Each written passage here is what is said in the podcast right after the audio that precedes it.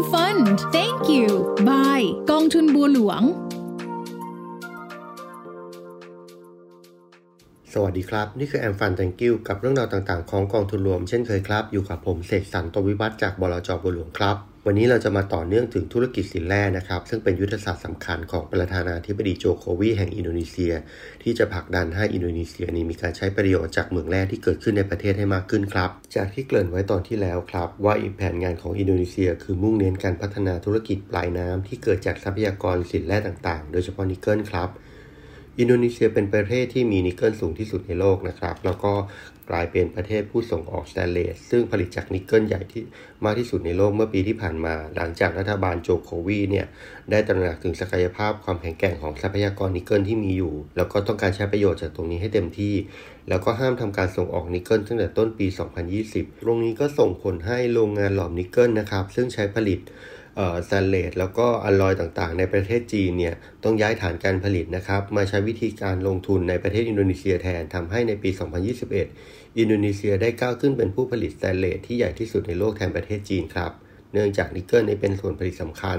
เมื่อห้ามส่งออกนิกเกิลแล้วทำให้จีนใช้วิธีการย้ายโรงงานมาตั้งที่อินโดนีเซียแทนครับ อันนี้ก็เป็นอีกยุทธศาสตร์หนึ่งที่ทำให้มูลค่าการส่งออกสแตนเลส ที่อินโดนีเซียมีสูงถึง 20,000 ล้านเหรียญดอลลาร์สหรัฐครับ เทียบกับเมื่อ 10 ปีก่อนที่มีเพียง 2,000 ล้านเหรียญสหรัฐเท่านั้น สิ่งต่างๆที่เกิดขึ้นนะครับทำให้อินโดนีเซียกลายเป็นผู้ส่งออก stainless steel รายใหญ่ของโลกไปแล้วครับ stainless steel กลายเป็นสินค้าส่งออกอันดับ 3 ของอินโดนีเซียรองจากถ่านหินแล้วก็น้ำมันปาล์มความสำเร็จในการผลักดันการสร้างมูลค่าเพิ่มของธุรกิจสินแร่ที่กล่าวมาเนี่ยนะครับ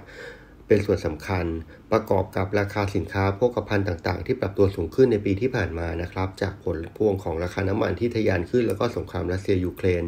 ส่งผลให้อินโดนีเซียเนี่ยมีดุลบัญชีการค้าและสถานะการคลังที่แข็งแกร่งมากในปี 2021-2022 ครับ ตรงนี้นี่ก็ส่งผลให้ค่าเงินของอินโดนีเซียมีเสถียรภาพมากขึ้น ทิศทางของตลาดหุ้นก็มีความโดดเด่นมากกว่าประเทศอื่นๆ ในภูมิภาคเดียวกันครับ ซึ่งสิ่งต่างๆ เหล่านี้ก็เป็นเพียงจุดเริ่มต้นนะครับ แผนงานของอินโดนีเซียในการยกระดับธุรกิจปลายน้ำก็ยังมีส่วนสำคัญ เพราะนิกเกิลเป็นส่วนประกอบหลักของการผลิตแบตเตอรี่ลิเธียมไอออนที่ใช้ใช้ใช้งานในรถยนต์ไฟฟ้านะครับ อันนี้เราก็ทราบกันดี พอพูดถึงรถยนต์ไฟฟ้าปุ๊บก็มองถึงทิศทางในอนาคตได้ค่อนข้างชัดเจน ปัจจุบันนิกเกิลใช้ในการผลิตแบตเตอรี่รถยนต์ไฟฟ้าคิดเป็นเพียง 5%ของการใช้นิกเกิลทั้งหมดนะครับ แต่คาดว่าสัดส่วนจะเพิ่มขึ้นเป็น 18%ในปี 2025 คืออีก 2 ปีนับจากนี้ สอดคล้องกับเรื่องของ climate change แล้วก็แนวโน้มการลดการใช้คาร์บอนครับสำหรับรถยนต์ไฟฟ้า 1 คันจะใช้นิกเกิลมากกว่ารถยนต์ธรรมดา 7-15 กิโลกรัม อีกทั้งคาดการณ์ว่าสัดส่วนการใช้รถยนต์ไฟฟ้าทั่วโลกจะพุ่งสูงถึง 30%ของการใช้รถยนต์ทั้งหมด ภายในปี 2025 เทียบกับ 12%ในระดับราคาปัจจุบัน นั่นก็คือรถยนต์ไฟฟ้ามีโอกาสเติบโตสูงมากนะครับในช่วง 2-3 ปีนี้ แล้วก็จะส่งผลให้ความต้องการใช้นิกเกิลก็สูงตามไปด้วยรัฐการ รัฐบาลอินโดนีเซียตั้งมั่นที่จะทำให้ประเทศกลายเป็นศูนย์กลางการผลิตรถยนต์ไฟฟ้าในภูมิภาคเอเชียตะวันออกเฉียงใต้ครับ โดยจะใช้กลยุทธ์สร้างห่วงโซ่อุปทานแบตเตอรี่รถยนต์ไฟฟ้าให้ครบวงจร แล้วก็สร้างให้สำเร็จภายในปี 2024 เมื่อแหล่งผลิตรถแบตเตอรี่รถยนต์ไฟฟ้าอยู่ที่อินโดนีเซียนะครับ โอกาสที่ฐานการผลิตรถยนต์ไฟฟ้าจะไปอยู่ที่อินโดนีเซียด้วยก็มากขึ้นนะครับ อันนี้คือแผนงานที่อินโดนีเซียมองไว้ และนอกจากรถยนต์ไฟฟ้า 4 ล้อแล้วนะครับ อินโดนีเซียเองก็มีเป้าหมายที่จะเป็นศูนย์กลางการผลิตรถยนต์ไฟฟ้า 2 ล้อด้วย เนื่องจากอินโดนีเซียมีตลาดรถ 2 ล้อที่ใหญ่ที่สุดเป็นอันดับ 3 ของโลกรองจากอินเดียและจีน จะเห็นว่าปริมาณความต้องการรถยนต์ไฟฟ้า 2 ล้อ หรือว่ามอเตอร์ไซค์ต่างๆเนี่ยนะครับรถเครื่องเนี่ย สอดคล้องกับจำนวนประชากรครับ เนื่องจากอินเดียและจีนเป็นประชากร เป็นประเทศที่มีประชากรมากที่สุดเป็นอันดับ 1 และอันดับ 2 อยู่แล้วนะครับ แล้วก็อินโดนีเซียเองก็มีจำนวนประชากรที่สูงมาก ในปี 2020 อินโดนีเซียมีจำนวนมอเตอร์ไซค์ที่ใช้น้ำมันสูงกว่า 110 ล้านคันนะครับ ซึ่งเป็นปริมาณที่สูงมาก แล้วก็พร้อมที่จะปรับเปลี่ยนย้ายมาเป็นการใช้รถยนต์2ล้อแบบรถยนต์ไฟฟ้าแบบ 2 ล้อ หรือว่ามอเตอร์ไซค์ไฟฟ้านะครับ ซึ่งตรงนี้เนี่ยปัจจุบันราคารถยนต์ไฟฟ้า 2 ล้อ กับมอเตอร์ไซค์ที่ใช้น้ำมันเนี่ยมีราคาที่ใกล้เคียงกันแล้ว เพราะฉะนั้นตรงนี้จะมีโอกาสสูงมากนะครับ ที่จะมีความต้องการปริมาณจำนวนรถยนต์ไฟฟ้า 2 ล้อเพิ่มขึ้นในอินโดนีเซีย และเป็นการบริโภคภายในประเทศ ก็เป็นแรงดึงดูดที่จะทำให้เกิดการผลิต แล้วก็การสร้างรถยนต์ไฟฟ้า2ล้อภายในประเทศอินโดนีเซียอย่างสูงครับ แล้วก็ระบบขนส่งสาธารณะเอง อินโดนีเซียเองก็มีแผนนะครับที่จะผลักดันต่างๆ เหล่านี้ เพราะว่ารัฐบาลอินโดนีเซียเองสนับสนุนการใช้ยานยนต์ไฟฟ้าครับโดยคาดว่าการเดินทางสาธารณะจะเป็นระบบไฟฟ้าทั้งหมดภายในอีก 5 ปีข้างหน้า ถือว่ามีการก้าวกระโดดมากนะครับ มีการเร่งขยายสถานีชาร์จ แล้วก็สถานีเปลี่ยนแบตเตอรี่ให้ครอบคลุมทั่วประเทศ และยังมีการให้สิทธิที่ประโยชน์ทางภาษีกับ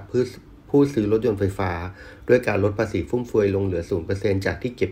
9-20%สำหรับรถยนต์ที่ใช้น้ำมันครับ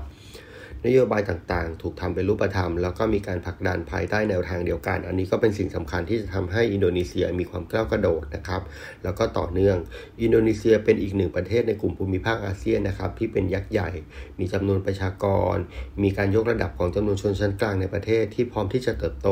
และก็สร้างศักยภาพ สร้างรายได้ แล้วก็สร้างมูลค่าทางเศรษฐกิจให้กับประเทศสูงครับ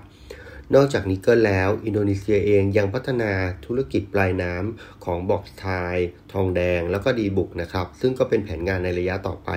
จะเห็นว่าแผนงานของอินโดนีเซียถูกเดินอย่างเป็นรูปธรรม แล้วก็มีโอกาสที่จะทำให้ธุรกิจการเติบโตของธุรกิจปลายน้ำต่างๆ เหล่านี้ได้กลายเป็นจุดเปลี่ยนสำคัญต่อการเติบโตของประเทศอินโดนีเซียครับ และนี่ก็คือเรื่องราวของอินโดนีเซียหนึ่งในประเทศอาเซียนที่น่าสนใจนะครับ